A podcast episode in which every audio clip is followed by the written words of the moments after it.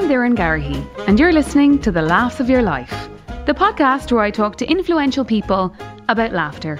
From their first memories of laughter to feeling laughed at, to the moment where if they didn't laugh, they'd cry. It's okay. I know what it is.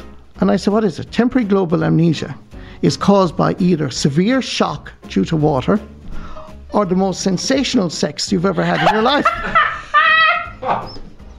I said, It's the latter, Bernard. If anybody asks, it's the latter. TV and radio broadcaster Marty Morrissey is my guest this week. He talks to me about his childhood spent in the Bronx, navigating teenage discos in West Clare, and his passion for the GAA. I hope you enjoy. Marty Morrissey. Doireann Garrihy. That's a good start. At least you got the name right. You are extremely welcome to the Laughs of Your Life. Thank you very much. I'm delighted to be here. I've heard so much. I Oh. mean, you've had so many people here before me. By the way, I'm, I don't take, you know, I'm, I'm- Marty, please. I'm well down the, the pecking order, obviously, but it's If okay. you no, if you would let me finish my sentence. Yes. I am delighted to welcome you to the Laughs of Your Life as my Christmas special. Ah, and uh, we're going way back up the charts again. You were going down, down, down, Doireann, but now you're back up, up, up to number one. oh my god. I'm so happy to be here with you in studio. It's been how many episodes have we had? I'd say maybe 13 14 really? since the start of september. Some have been on zoom. Uh, well a good few have been on zoom. Some have been in person when restrictions have kind of been uh, have allowed thankfully restrictions allowed because i don't think i would like to interview you on zoom i, I think we No, wouldn't I, have I like to be up close and personal with you, Doireann. not too close two no, no, no, not too close. No, no, no, no. well shall we reveal what the first thing you said to me was when i saw you outside What was that? Yes, you may as well now, describe it, but I don't even remember. Can you edit this out, by the way? You were You were basically disappointed in the way I was looking. I'm not very glam today, Marty. I should have dressed up a little bit better for you. But I'm just in my chill gear. Yeah, but you look absolutely stunning. Oh, stop it. You're you are backtracking as beautiful. And I'm, me backtrack never. I'm delighted to be here with Aoibhín Garrihy. Oops, that's your sister. Sorry. okay, Marty, shall we get going with our interview? absolutely. Okay, Marty Marcy, your first memory of laughter. My first memory of laughter is actually in an apartment in Bainbridge Avenue, New York, and getting up for school in the morning. But before school, there was TV, believe it or not, at the time. Mm. And I used to watch the Flintstones. Yabba dabba doo. Fred and the Flintstones. Meet the Flintstones. They're a yabba dabba doo. Lovely. And there was Betty and there was Wilma and I, I loved the Flintstones, you know, and um, so that was my kind of I suppose first laughter. I, was, I loved cartoons as a child. Casper the Friendly Ghost, uh, your man the Roadrunner, beep beep. Who's that? What's his name? Beep beep. Anyway, Roadrunner. Yeah, that's Oh, what that's it's called. his name? Yeah, that was his name. Yeah, bit before your time, obviously, but anyway. So talk to me about. Ne- Okay, born in Ireland, born in yes, born in Mallow. in yes. Mallow. Do you know that I, I, I, I hate to, I never knew you were born in Cork. I just always associate I was Clare was just the association. Yeah, well, my father, uh, when he, you know where we're from, uh, where the Morrissey side of the family come from, and uh, it's just a little place on the west coast of Clare. So when my father, my father went to school in Ennistimon CBS, and uh, at the time in the late 40s, 50s, you didn't really have to go to college. If you did okay in your leaving cert, and he did Latin and geography, as Gaeilge. So he got a job in the primary school in Mallow. So he rented a room from uh, our cousins, as it turns out, the Barretts, uh, up from the Mousetrap, which is a famous pub in Mallow. Um, and it's like M4. It's like like Dublin 4, if you know what I mean. I just want to put in that bit of grandeur. Right, You know what I mean? Like, you know. I always knew you came from that kind yes, of yeah. yes, it's M4, yes. and um, he, she, he was renting a room, and my mother uh, was training to be a hairdresser, and she came to the house to visit her, her cousins. And then she met Martin Morrissey, and Peggy Martin fell in love, and all that sort of thing. And then they headed for America. And uh, they were married a good couple of years. I don't think they thought they were ever going to have a child. And then something happened, and uh, yours truly was coming, and they both wanted me to come back. Well, not me, but my mother to come back to be born in Ireland. So she came back to her home place of Mallow, and uh, I was born in Mallow. But I was shipped out after about six weeks. They had one look at me in Mallow, and they said, "We need to get rid of him, boy. Look at him." he is queer. Oh, your eyebrows. Look at the teeth. Stop. I'd say they were just like, he's got star quality. He's got to go to the He's- States. he's got to go to New York, Hollywood. Here we go. So a couple of weeks later, I was born the end of October, and at the end of November, I believe, I was flown out with in my mother's arms out to New York, and I was there until I, I was eleven. 11. So, like, you've probably very, very, like, clear memories of it. Oh yeah, I went to school in oh gosh, yes, in St Anne's uh, in New York in the Bronx. Yeah. We used to get a half day every Wednesday. No, it wasn't a half day; it was a fire drill, and it was very funny because every Wednesday at about two o'clock we'd have a, this fire drill, and then uh, we'd all have to walk out in uh, in in orderly fashion, and then the cops would arrive with sirens, then the fire brigade, and parents began to wonder, how come? you know, this fire drill is taken a little bit too serious than normal. But seemingly, we were in St. Anne's, which was a Catholic school, and there, there was a public school down the road. They'd, they'd have a half day every Wednesday.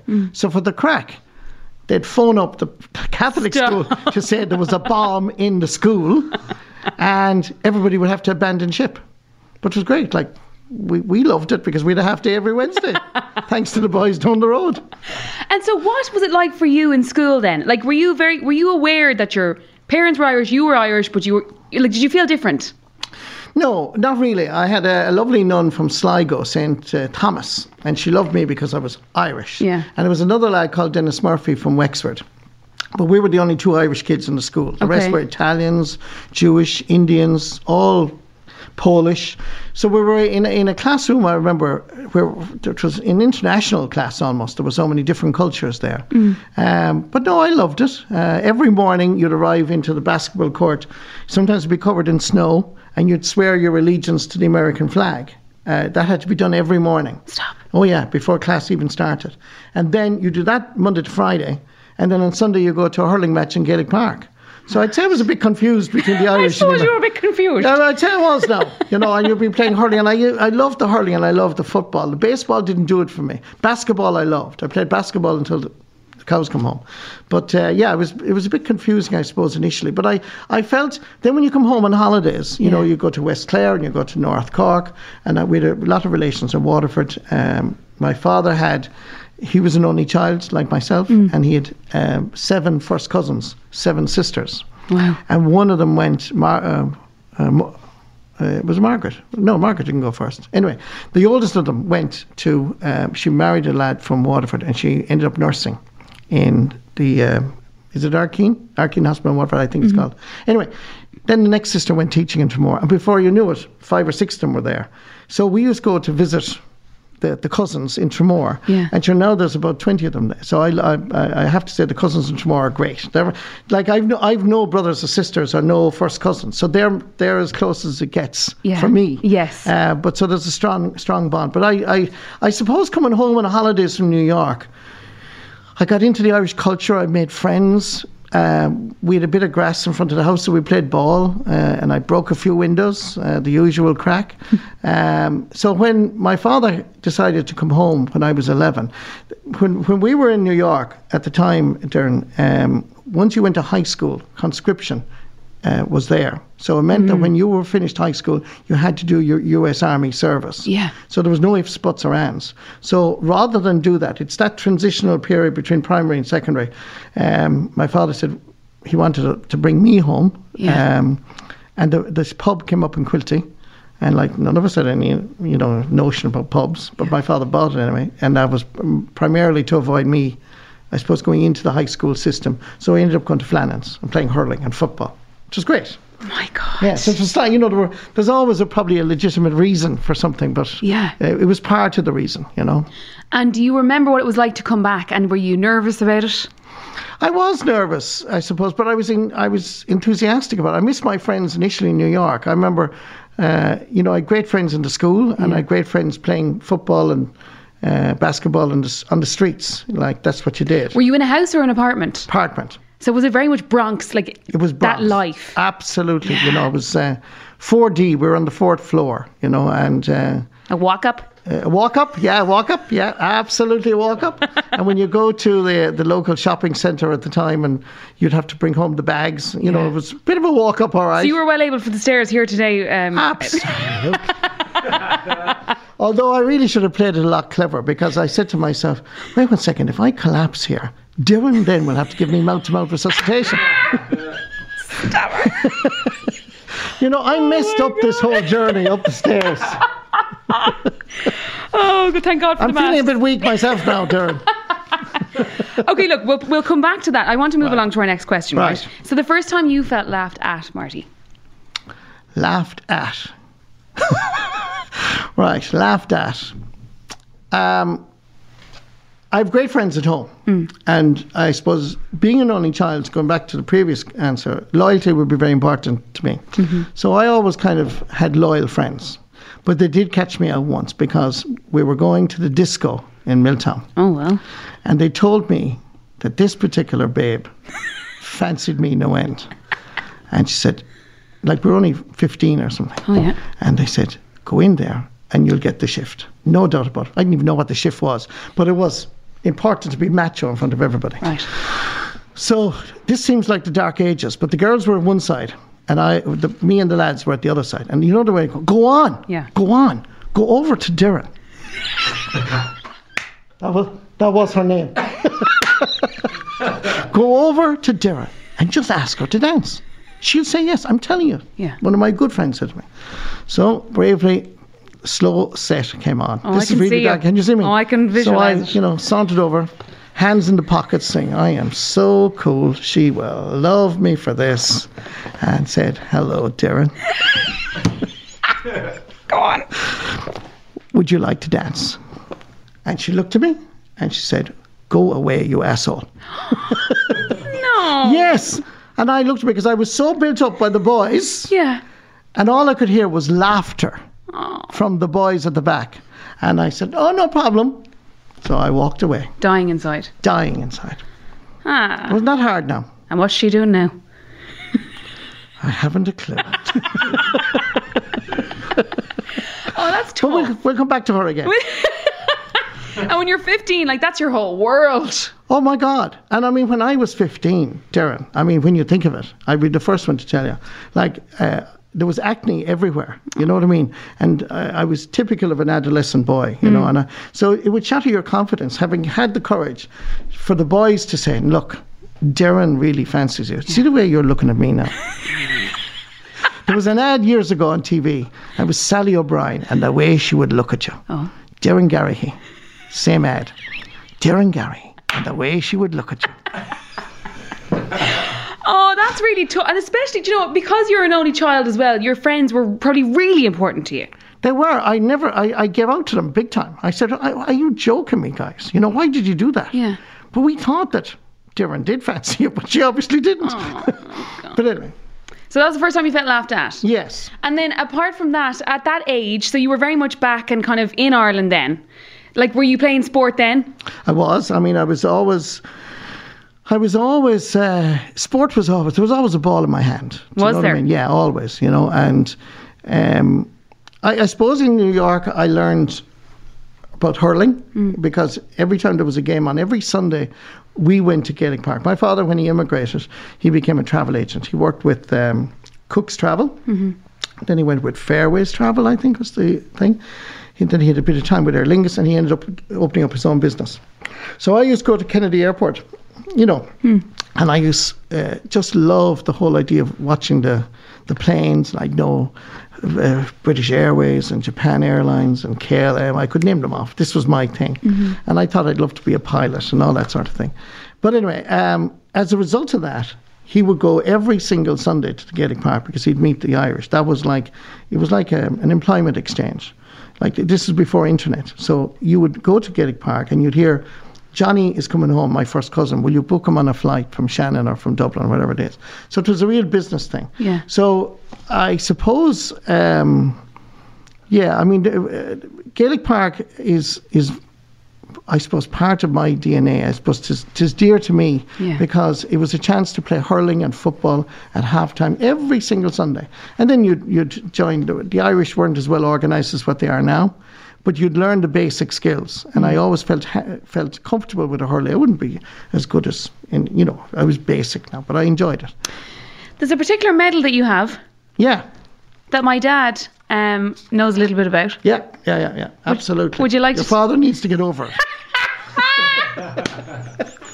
Would you like to tell the story? Would you like to do the honours? My dad remind. I feel like my dad has his nose stuck in everything. Yeah. Every single guest I have has some link to my dad. Yeah. This week, listen to this. This week, my guest on the podcast is Conor Moore. Yeah. Right, Conor sketches. Great man. My dad rings me the other day. I had never, I had told him nothing about doing the interview with Conor Moore. Mm. He rings me the other day. Have you ever heard of a fella, Conor Moore? yeah, Dad, why? Yeah. I'm playing golf with him in Luttrellstown on Thursday. I was like, what? He said he's, jo- he's joining Luttrellstown and a fella's after ringing me there asking me will I play with him. I said I would. Uh, he, apparently he does a great Sherlock Nan. and he does. I said, you have your nose stuck in everything. Yeah. So tell us the story.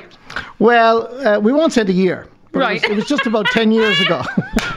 so 10 years ago, uh, in the Clare under 14 football final, Yeah. Kilmurry Ibrickane, my crowd, Yeah. were taking on St. Breckan's of Lisdoonvarna, uh, which would incorporate Doolin at the time, etc. So my dad's crowd. Your dad's crowd. And um, we met, I don't know why in the name of God, we ended up in the county final in Kilrush, Right. right? Because that's down the south. So at top of the left, just to, I was in goals for Kilmurry Ibrickane, and at top of the left, a corner forward, was a young fella called Garrihy. But we took care of him. We had great cornerbacks down in Grimsby. so your dad was a good footballer. Was he? Yeah, but he didn't score on me. I just want you to know that. So who got? Hang on, I'm still not. Who got the medal? Your Oh, team we won. Oh, we won. come on. Why do you think I want to talk about it? So the under 14 final was between ourselves and St. Breckan's, and it is the only championship medal I have. I hope your father listens to this. Oh, you'll be you'll be bet into it. And uh, yeah, so we, we, we won. Right. Yeah. Well Very done. proud moment. Lovely. I'm so glad you mentioned that. Okay, Marty, the moment when, if you didn't laugh, you'd cry. Now, that's a good question. Uh, if I didn't laugh, I'd cry. About, was it two years ago? Uh, after doing Dancing with the Stars. So we did Dancing with the Stars in 2018. And I just want to point this out in your broadcast that I should have won Dancing with the Stars. I beg to differ. Yeah. it's the end of this broadcast. Could you cut it here? Excuse me. Most most improved dancer, maybe. Don't be trying to back out of it now. Most improved dancer. I should have won. Anyway, moving on gracefully. Right. Yeah. Um, anyway, Bernard O'Shea was part of that, and Bernard thought it would be a great idea that we would do a program together. And I said, yeah, let's do that for the crack because we did get on well. But I got on with everybody. But I, I suppose Bernard and myself did become great pals. Mm. And he said, I might say it to somebody inside. I said, yeah, by all means. Now, you know, you say these things and you say, this will never happen, right? Yeah. Not a chance. Yeah. But lo and behold, miracles did happen. So Marty and Bernard's big adventure was born. So we went. We, we got two parts, two part series. One of them was to go to New York and dress up in the fashion world. Absolute idiotic idiots, but we had great fun. And like people think, by the way, that this was a very glamorous shoot. Now, we did this in three days. Yeah. It, fly in, land, go to hotel, get up six in the morning, boom, boom, boom, bang, bang. Yeah. Really, not glitzy at all. But I loved it. Great, great fun. Yeah. The second part of that was um, to go and test ourselves out against um, the elements. Could we survive um, in, in the wild uh, west as such? Well, it wasn't really the west, it was Wicklow. But anyway, we were out, put out in the thing, right? So, like they, had- they, we were, we were kind of in training, and we did all sorts of things. We were taught how to survive, how to light with, with timber, etc. uh, but they knew because I told them the one fear I have, despite being from West Clare, is I have a fear of water. I can't swim. Okay.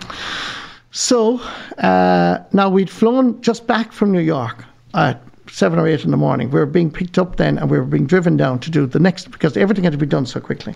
So we arrived in some part of Wicklow, and when we arrived in Wicklow, we they put um, masks on, on, on over our eyes. Oh God. And uh, next thing, I remember, I do remember standing somewhere in a field beside Bernard and some guy from the army recruitment, you know, the, the up one, two, three, four, move it, move it, move it. You know, one of those Yeah. guys. You know, he roaring, he'd come right up to your ear. Are you ready to do this? Oh, God. You know, that sort of. Yeah, yeah, you know. yeah.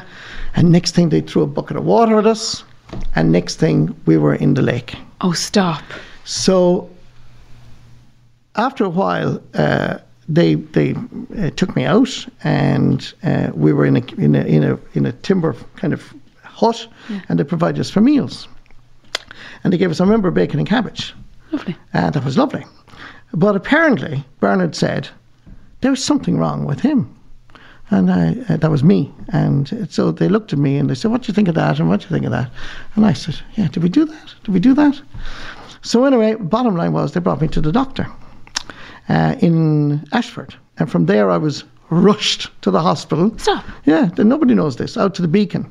And uh, they tested me out and I slowly coming back.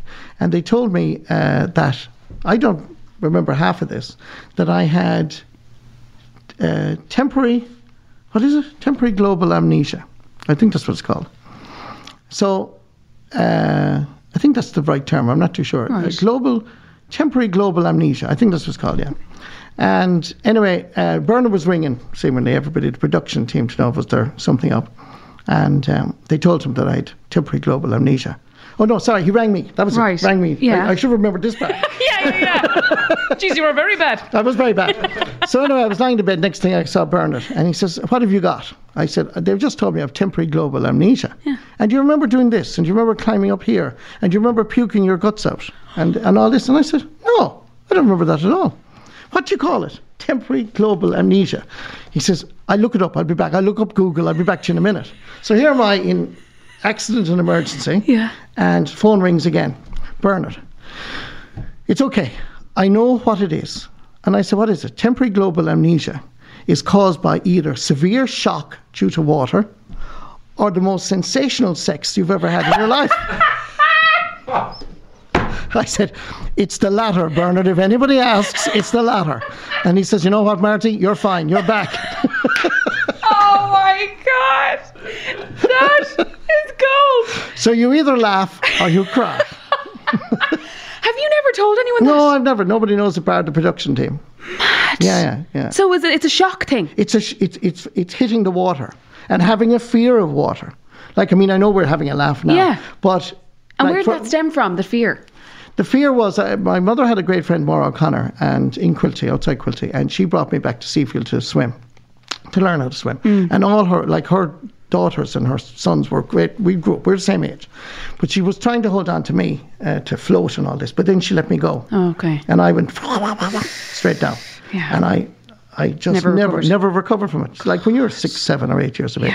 Um, and like it really annoys me because, you know, the lads that I pal around with, they'd go back to Seafield Pier and they'd be jumping off the pier. Yeah. And I'd be there saying, no, lads, I'll leave it to you. Do you know what I mean? Yeah, yeah, so yeah. I, and I said after that that I would learn how to swim, which I never, I never did it. But that is, yeah, that was uh, an experience, yeah. So if, the, if any of the if a journalist is listening to this, they're going to run with that. Yourself and Bernard are sex buddies. Is that, is that the story? Absolutely. Don't twist the story. He looked it up and blame Google. wow. Okay, Marty. Your no laughing matter moment in life. My no laughing matter in life. What was that? Yes. Um, mm, I was in Killarney doing a little preview. Uh, what year was this? I don't know. It was late 90s, I suppose, anyway. And I was in Kerry and uh, I was filming an interview like what I'm probably still doing today. And next thing, my mother rang me uh, to say that my father got a heart attack. So um, I said, okay, well, we dropped everything, and I, I was ringing her continuously, and uh, I asked the doctor. There was a nurse, sorry, a nurse, and she, she was unsure that he'd make it. No, he luckily enough, he got the heart attack in Ennis because Okay. we got a heart attack at home in West Clare. That's 22, 23 miles from Ennis. So um, he got into the hospital, and luckily enough, a cardiologist had just been appointed in the Ennis General Hospital. And the nursing staff and Dr. Terry Hennessy, there's no doubt, he got another attack inside in intensive care. And um, he basically saved his life. And the staff of Ennis General Hospital saved his life. Um, so, I mean, Terry Hennessy and myself became great pals, and he's Mullingar man. But I hold him, obviously, when somebody does that to your to your family, you just hold him in the highest esteem. And Siobhan, his wife, and uh, all the family, and they're all they're all in the medical line. But um, we got um, from that, Dad had to get a triple bypass and also a pacemaker. Like he was a smoker, and obviously had done damage over the, uh, done a lot of damage over the years. Um, bottom line anyway was that uh, he was fine, thanks be to God. Uh, and six years later, I was in New York and I got a phone call. It was coming up to Christmas, December 18th, 19th, and um, mom had found dad. Uh, he died during the night. So trying to come back, I had a good friend in Aer Lingus at the time who helped me big time, and to try and get me back on the flight because I only, we'd, we'd only just arrived, and uh, so I won't forget the flight. You know that flight. When I hear people have lost their parents and they're flying home, and um, it's it's not an easy journey. You know. Um, so it's it, it's yeah it, it's something I won't forget. So and he's a huge loss when you're when you're you're you've three people you've uh, uh, mother father and son and none of them have brothers or sisters. You're really you know you've no aunts no uncles uh, and you don't ever notice it, Dara. You never notice it until something happens Yeah. and then you don't have the backup. You know, now you're back to relying on your good friends and the neighbours. And the neighbours we have are just incredible. You know, they've minded mother now for 16 years. He died on the 19th of December 2004. Like, and it just changed, it changed the, the geometry, it changes everything. Do you know what I mean? The environment, it's it's different when you lose uh, a parent. Um, it's it's it's quite, and I, I've colleagues of mine who've lost their second parent um, in recent weeks now, and um, it does like they feel like oh, well, we'll never go home.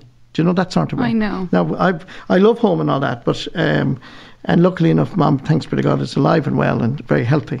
But it was uh, it was a devastating blow when you have a small family. Yeah. You know? You're a tripod. Yeah, yeah, And exactly. One, le- one leg is gone. Yeah, yeah, one leg is gone. Yeah.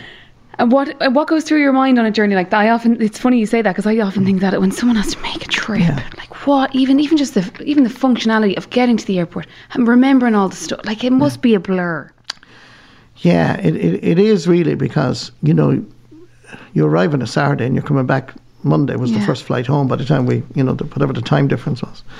And um, and everybody's saying hello because they know, you know, particularly when you're flying home with Aer Lingus and uh, you're flying home back home to Shannon. I actually, if I remember, I had to go, actually go to Dublin and then down to Shannon. It was the only, do you know the way they, they do that at the time? Yes.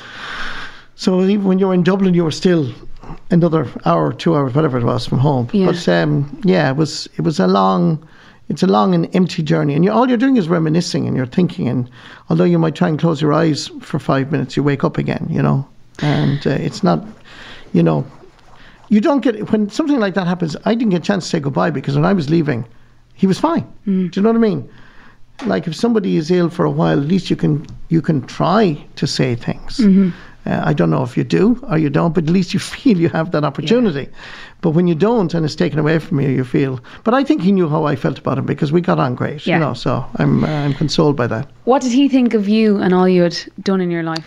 He was very positive, you know, because uh, I flickered from one career to the other. you know, I was. Did you really? Oh yeah, when I when I was in New York um, as a kid, I wanted to be a bus driver. Right. because I loved the sound of the bus. and I used to go around the, the apartment with a plate, you know what I mean, driving around the bedroom. And I go, that was the sound of the doors, by the way, opening. Lovely. so then I came home and I thought, God, maybe I should be a priest. And Did you? Yeah, yeah, yeah. This is, no, uh, Doireann, I was only five or six now. Oh right, yeah, no, Yeah, because very, I, very There's young. no way teenage Marty was up for the priesthood. up for your stuff. and um, so I used to say mass, and uh, we'd have uh, the Marietta biscuit was the host. Right. Um, a towel was the was the. Yeah. That's the word. Um, the robes, The like robes, yeah, yeah, yeah. The vestments, The- oh, sorry. Yeah. and um, and then I'd announce, you know, and we prayed today for Johnny O'Brien and Mary Daly, who have died. They were the only neighbours I knew, but they had died. God. But they happened to be in the kitchen while I was saying that, so it was fine. So they laughed, of course, but Yeah. I don't remember it too much. But I there's pictures at home, but it is kind of, I suppose, you go through phases. And then I wanted to cure the world when I was a little bit older, um, and uh, Through love. through yeah, Love of women.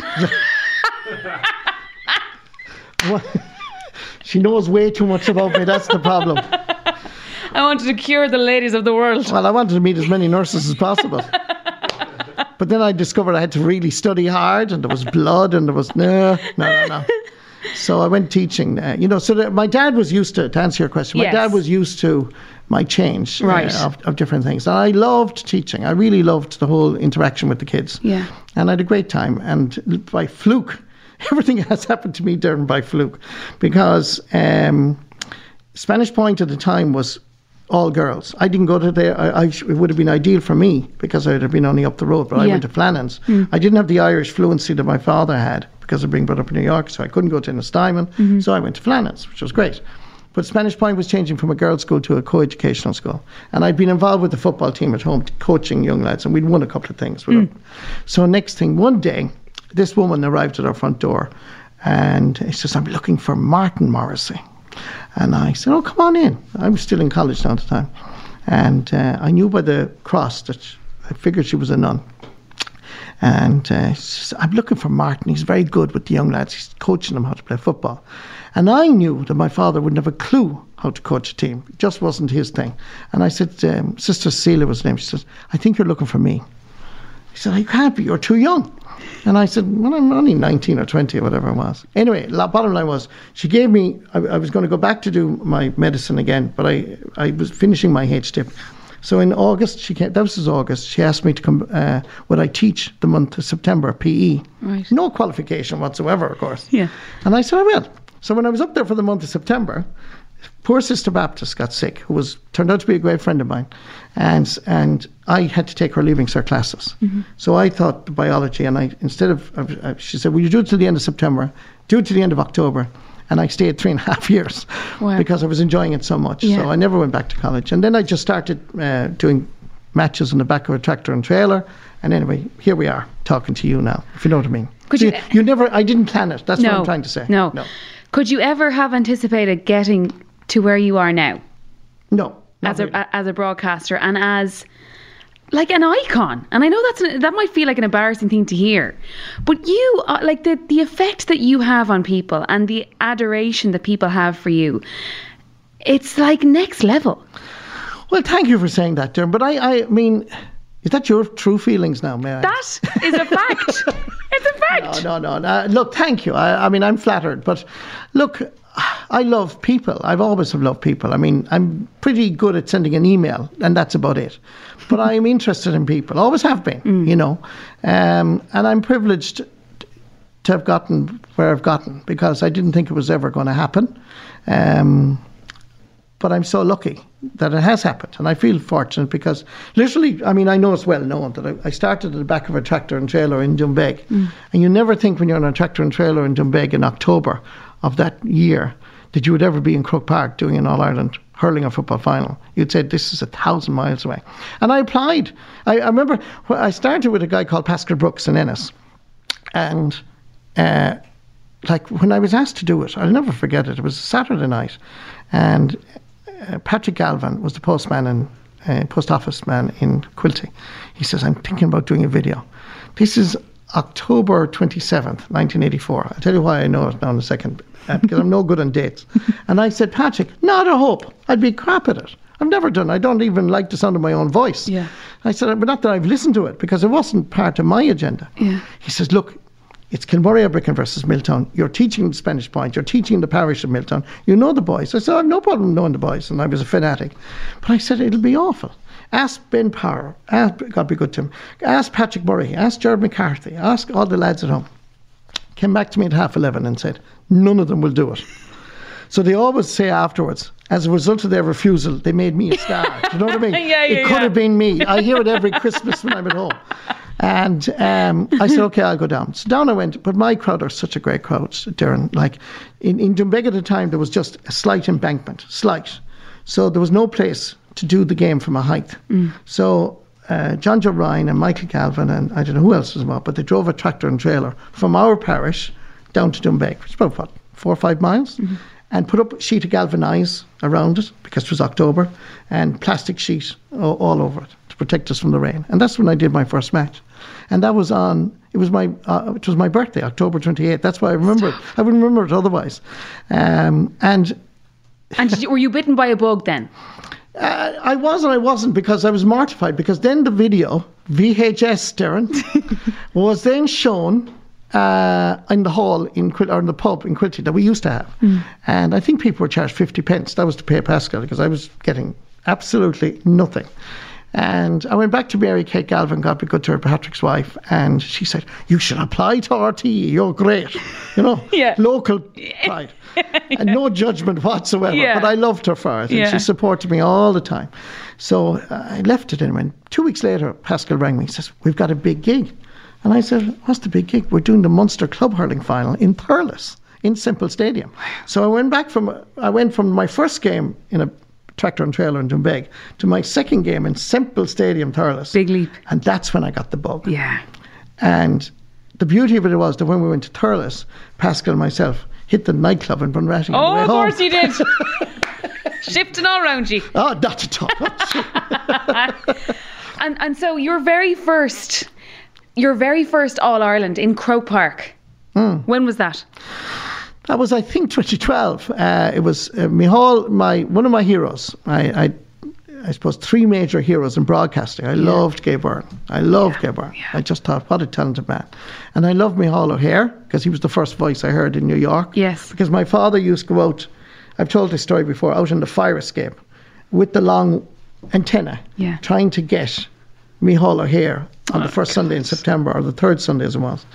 And uh, so Mícheál, and then Mícheál Ó Muircheartaigh, I mean, like magic. So Mícheál Ó Muircheartaigh retired, and the first final I did was on the radio. I think Dónal Óg Cusack was with me. And that was 2012, so that's eight years ago now. So ever since, I've either done radio or TV for the last couple of years. And What is it like uh, to be in Croke Park with, with, with the, the stadium full? Uh, Do you get nervous? I do. I. That that very I, that very first kind of intro you do, and if you're in your apartment in New York, or if you're in a, I get goosebumps head to toe. But I, I just can't imagine how magic it must feel to do it. Thank you very much, Doireann. Good afternoon. Just in case you're walking on Fifth Avenue in New York, jogging around the Corniche in Abu Dhabi, late night, late night dining in uh, Shibuya in Tokyo, or just chilling out on Long Street in Cape Town, South Africa, let me tell you, this is Croke Park on the north side of Dublin City. It's September 4th, 2016. We are calling out to you from the seventh floor on what is lovingly known as the Hogan Stand. Proud Corkman Dónal Óg Cusack, three times an All Ireland medalist, and Clare Selector is standing right beside me. To the left, the Nally stand on Hill 16 is full. No seats available across the way in the Cusick stand. And to my right, every seat has been sold out for a week at the Davin end. There is no venue in the world right now that has over 82,000 people gathered in what is undoubtedly one of the greatest stadiums in the world. Can you hear their voices? Can you hear the Artane band march across the green field of GAA headquarters with 30 warriors behind them? Shane Prendergast from Clara leads the men from Kilkenny, black and amber jerseys clinging to their muscular bodies. To their immediate left are 15 Tipperary soldiers. Hurlers, Hurleys held firmly in their grasp with Captain Brendan Maher from Borris-Ileigh leading them into yet another battle with Kilkenny. 2016 has already been a remarkable year on the international stage. The music world lost David Bowie and Prince. In sport, the greatest of all, Muhammad Ali, passed away, and he too graced this fabulous Croke Park Arena on July 19, 1972. The GAA lost the brilliant handballer Michael Ducksie Walsh and two former presidents, Jack Boothman from Wicklow and Joe McDonagh, who sang the West Awake after his county Galway won the All Ireland hurling title on this very day 36 years ago. Remember them all today and the many volunteers in the GAA world who have passed away but who left a legacy of love and affection. The world changes, some things in Ireland never change. Back here in Croke Park, the parade continues. It's Tipperary versus Kilkenny. But there is one change. Whoever wins this gets an All Ireland medal with a special added inscription 1916 2016 to celebrate the centenary of the Irish Rising. Listen to the noise. Listen to the heartbeat of the people of Ireland. All Ireland hurling final day shouldn't be, in my humble opinion, a national holiday. I've said it before, but I want to say it again. If you had to leave home because of unemployment or you just wanted to see the world, don't feel left out because you are with us today in spirit and in mind. We are thinking of you. We are Irish and we are family. I know Denise O'Keefe from Jenkinstown, County Kilkenny, is listening in Perth, Australia. Damien Ann and Claire Carney are beside the pool in Lanzarote, while Patrick Murphy from Cork is in York, Maine, USA. Stephen Callagher and Paul Carty from Nenagh are listening to us at Hanoi, Vietnam. Hello to John Reaney in Cape Town, South Africa. Michael Dwyer is enjoying the sunshine in Maui, Hawaii. Jerry Birmingham is tuning in from the Czech Republic. Philly Englishby is with the Irish Defence Forces and listening to the wireless in the Golan Heights, Syria. We salute you and your colleagues for what you're doing for peace around the world. Vivian Doyle is in Chicago, Illinois. Derek Ryan has found RTÉ Radio 1 in the Furang Congo village in Mozambique. Hello, Derek.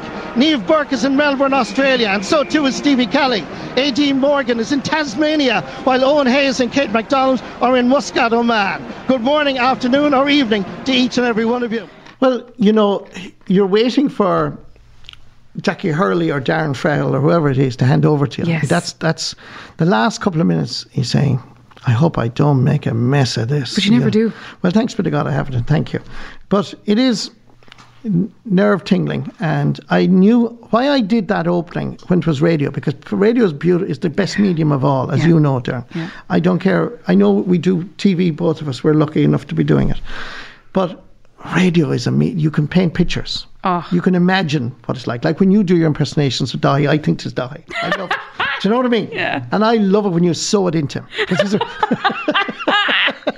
'Cause He's a, friend of mine, by the way, in brackets. Yeah, yeah. But sew it into him every chance you get. Well, anytime I meet him, he says, "Thanks for taking the piss out of me. It, it, me- it means I'm relevant." Uh, Oh, it's he's crack. great, he's great. Um, but yeah, so now you've you know, you don't realize, you don't realize what it, what. Sorry, I want to go back to what I was trying to say. Yes. Why I did that kind of opening in my thought was he was going back to that little boy in New York, watching my father, and my father coming in out of the, the fourth floor fire escape crying. I said, "What is wrong with you?" I mean, I remember this as a child. Are you all right, Dad? Ah, no, I am, I am, but God, I'd love to be in Croke Park, and I love. And I said, but sure, Clare weren't even playing. And he says, Clare will never get there because at the time Ned would never get there. Yeah. But I, I always think of what it was like for the diaspora and what it means to be in South Korea or Dubai. And this is their day as much as it is for the counties involved. So literally, it was very funny, Doireann. I, I thought I'd, I'd put some bullet points together in my head. So I put up on Twitter, where will you be watching or listening to the All Ireland hurling final Yeah. on next Sunday, right? And the first one back, in my kitchen. Why? I said, thank you for that. That's not what I meant. You were going for gold, like the Yeah. magic. Yes. I wanted Singapore, where you're the only Irish person ever in Singapore to listen to the All That Ireland. is Twitter in a nutshell. Yeah, yeah. So I said, where in the world, like the quiz Yeah. uh, years ago that Theresa Lowe used Yeah. to, where in the world will you be watching or listening to the match? Yeah. And suddenly the floodgates open. I'm emotional thinking about it. So then I got, I must have gotten about a 100, 150, and I had to kind of, somewhere with the uh, uh, Irish Army, uh, the Defence Forces, um, there were loads. There was another fellow out on the Sahara, and he had gotten a signal. Like there was just, it just shows you. And sometimes, sometimes I think people don't fully appreciate what it's like. That okay, Christmas is special, um, and, and, and I am part of the Christmas special. Oh, I am the Christmas. Yeah. So Christmas is special, but the other days that's important for the vast majority of people is the All Ireland hurling and football final day, whether your county is involved or not. To hear the crowd roar, to hear the, the, the, the band starting up, dum dum, and away they go. Like I dreamt as a little boy that one day I'd march behind the band. I didn't want to be. I never even thought about broadcasting.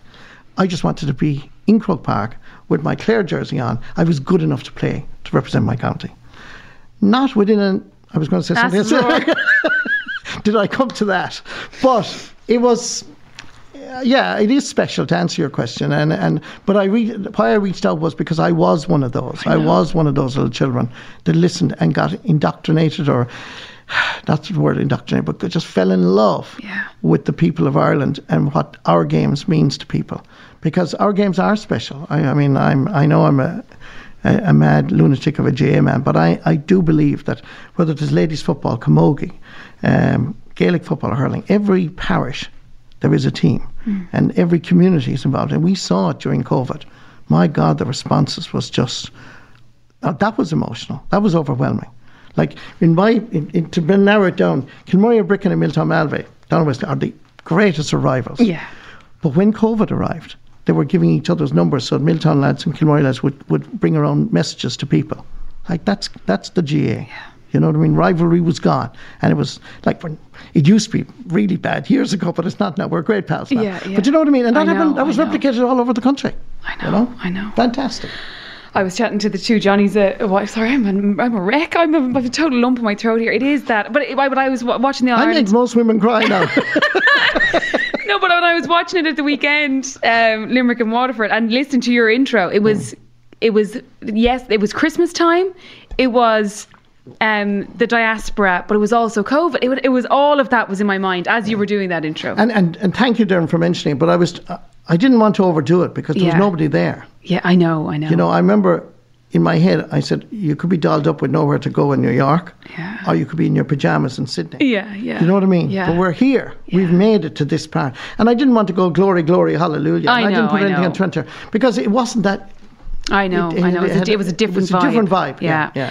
But sorry, the two Johnnies were saying um, they're on the committee for their their club, All right, yeah. and uh, they said it was great because because of COVID, the committee meetings were are, are way short. They meet outside now, and they said the committee meetings could go on for three hours, and they said there'll be out lads who are just delighted to be kind of Yeah. you know having the chats with people. Yeah. I said, thank God they're gone a bit short because you just stand outside and do them now.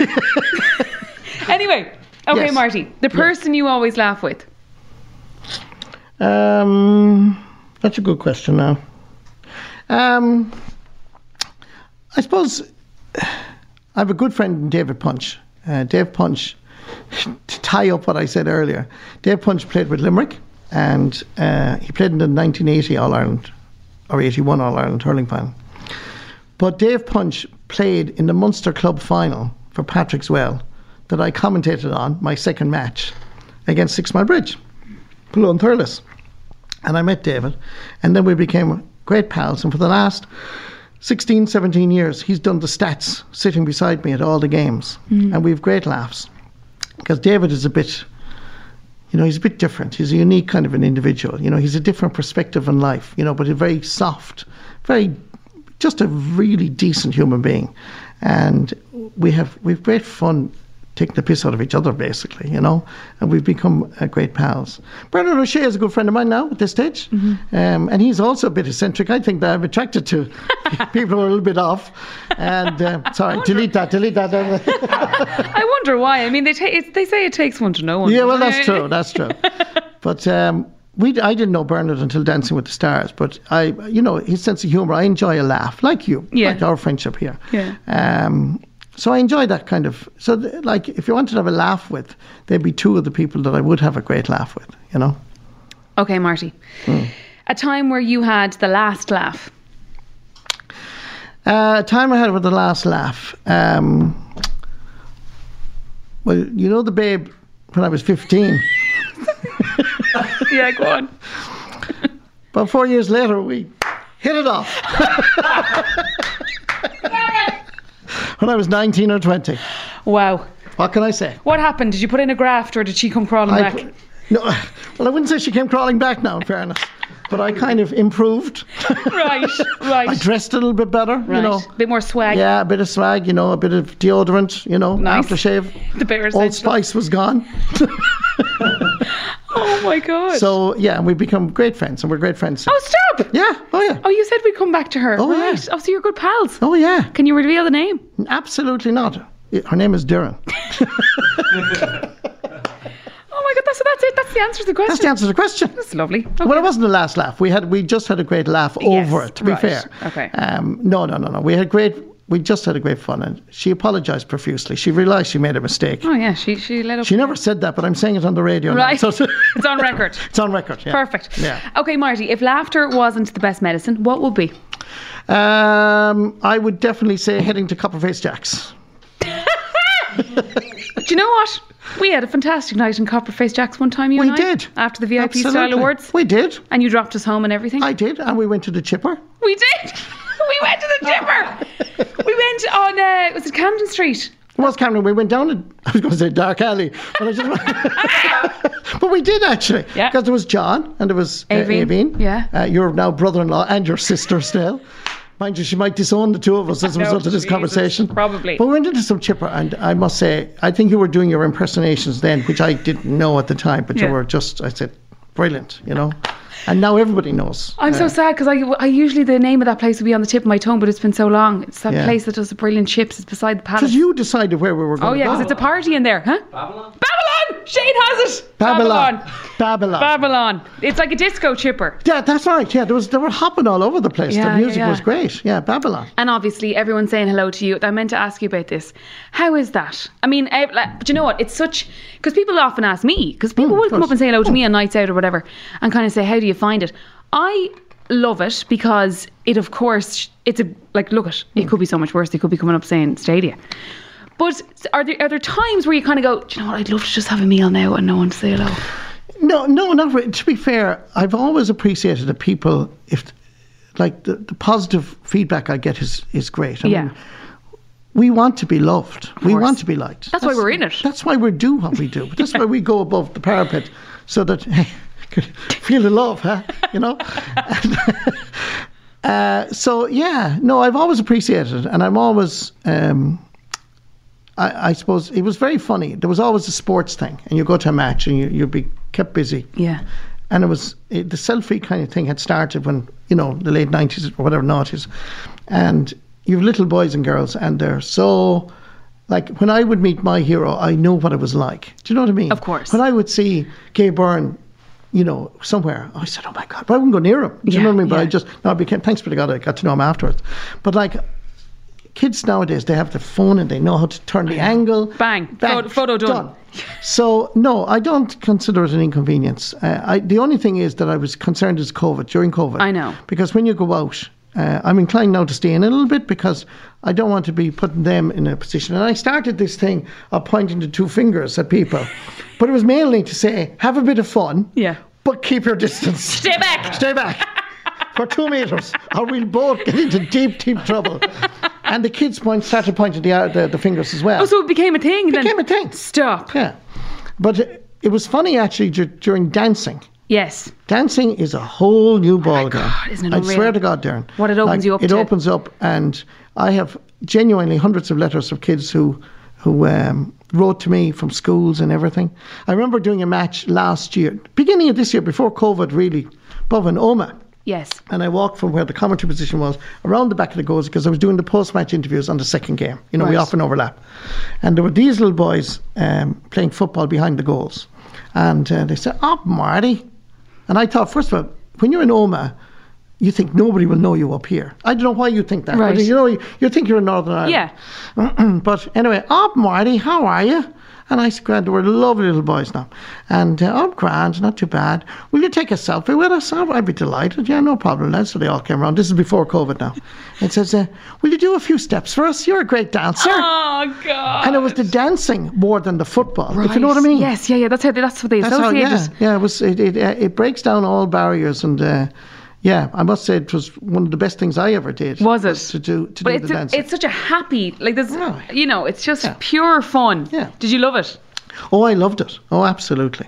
I remember um, Ksenia and myself saying, we'll get to um, program nine. I said, we will be lucky to get to program two with the way we're dancing at the moment. Which one did you get to? Got to program eight. That wasn't bad. That's very good. No, it's not bad. Kind of the quarterfinals of the championship. and we were, and I, I mean, I, I, I've had Chris de Burgh on the radio with me, but I am so gone off Lady in Red. Oh, right. Lady in Red Yeah. was the song that was, that was being played when I got the P45. Oh, flip it. And I danced it rather well. Yeah. But uh, obviously I didn't get the votes. But I, I mean, I love Chris de Burgh and I love his songs. But uh, it's just, yeah, it was it was the greatest experience. I remember I, I met Ksenia for the first time at the end of November, and we were taking photographs. I'm sure I didn't know her at all, but we became great pals. Yeah. And the, the lads, the dancers and the competitors, Rob Heffernan, oh, great guy. I love Rob. And Jake and Bernard and Tomas. Tomas O'Leary was your coolness personified. He was so laid back. He was horizontal. You know what I mean? And but we'd meet for lunch. We'd all be training in different rooms, and then we'd meet for lunch. And they'd had the professional dancers would have water and lettuce, stop. raw carrots. I said, Hummus. I am like uh, I'm starving. So here was I with my can of Coke and give me a toasted ham sandwich and chips with sweet chili or whatever. Have you any spuds inside? So after a week or two, I kind of got, I'm embarrassed by this. I'm going to, I'm going to have to go with them. And it was more or less that kind of peer pressure Right. that I actually gave up, and I lost a stone and a half. It was amazing. Now, You're Yeah, laughing. yeah, it was great. Oh, I have to put it back on again now. okay, Marty, are you ready for your quick fire round? I am. Okay, the actor that you always laugh at. Always laugh at. Hugh Grant. Oh, Jolly good. very good I love answer. yeah. We haven't had that before. I love Yeah. that. Okay, the actress you always laugh at. The, ac- the actress I fancy. Oh, go on. Jennifer Aniston. You can't just change the question. I'll take your question and I'll turn it on its head. oh my god. But she's actually funny as well. she is. She's lovely. Okay, the movie you always laugh at. Um, I love uh, Police Academy, Lovely. Beverly Hills Cop. Great. I love that music in Beverly Hills Cop. Your fa- know. your favorite comedian? Has to be Bernard O'Shea because he's going to listen to the podcast. here we go yeah, now, yeah, right, yeah. right. Bernard, Bernard, Bernard. uh, after that, love Tommy Tiernan. Lo- yeah. Yeah. And finally, Marty, Yes. your best or worst joke? Japers. My worst or best joke. Um, let me think about that now. That's a good one, and it's a tough one because I haven't got I haven't got great ones. You've you know. There was a fellow walking. There was a fellow driving along the road, and he saw uh, a sign that says "For sale, talking dog." So he said, "I never heard of a talking dog." So anyway, uh, so he said he pulled in. He said, "I'd love to buy a talking dog." So he went into your man, and your man he, he said, "Have you're a talking dog? Yeah, I have a talking dog for sale." And what does he say? So go down there and have a chat with him. So your man went down, and uh, he says, uh, "Can you talk?" Of course I can. I'm a talking dog, said man. And uh, he told him anyway that, uh, what, what did you do? And he says, you know, for a little while I was in London, worked for the MI5. Then I came back and I worked for the special branch. But then they cut me out, so I decided, you know, I wouldn't work for them, and I'm here since. And uh, so your man went back into the fellow who was selling the dog. He says, your dog is really amazing. He says, he worked for the MI5 in a special branch. And he's nothing but a liar. Thank you for laughing at that, Doireann. That's fabulous. oh my god, Marty Morrissey, Doireann Garrihy here. thank you so much for sharing the last of your life Thank you for having me here. and for being my Christmas special. So let's be honest. Do you still love me? More than I did before. There you go. Good night and happy Christmas. Thank you for listening to The Laughs of Your Life with Marty Morrissey. I hope you enjoyed it. So that brings season four of the podcast to a close. We'll be back in 2021 with a whole bunch of great guests. Until then, there are over 40 episodes of the podcast you can feast your ears on. As always, thank you so much for listening, liking, subscribing, and all those other things. This podcast is brought to you by Collaborative Studios.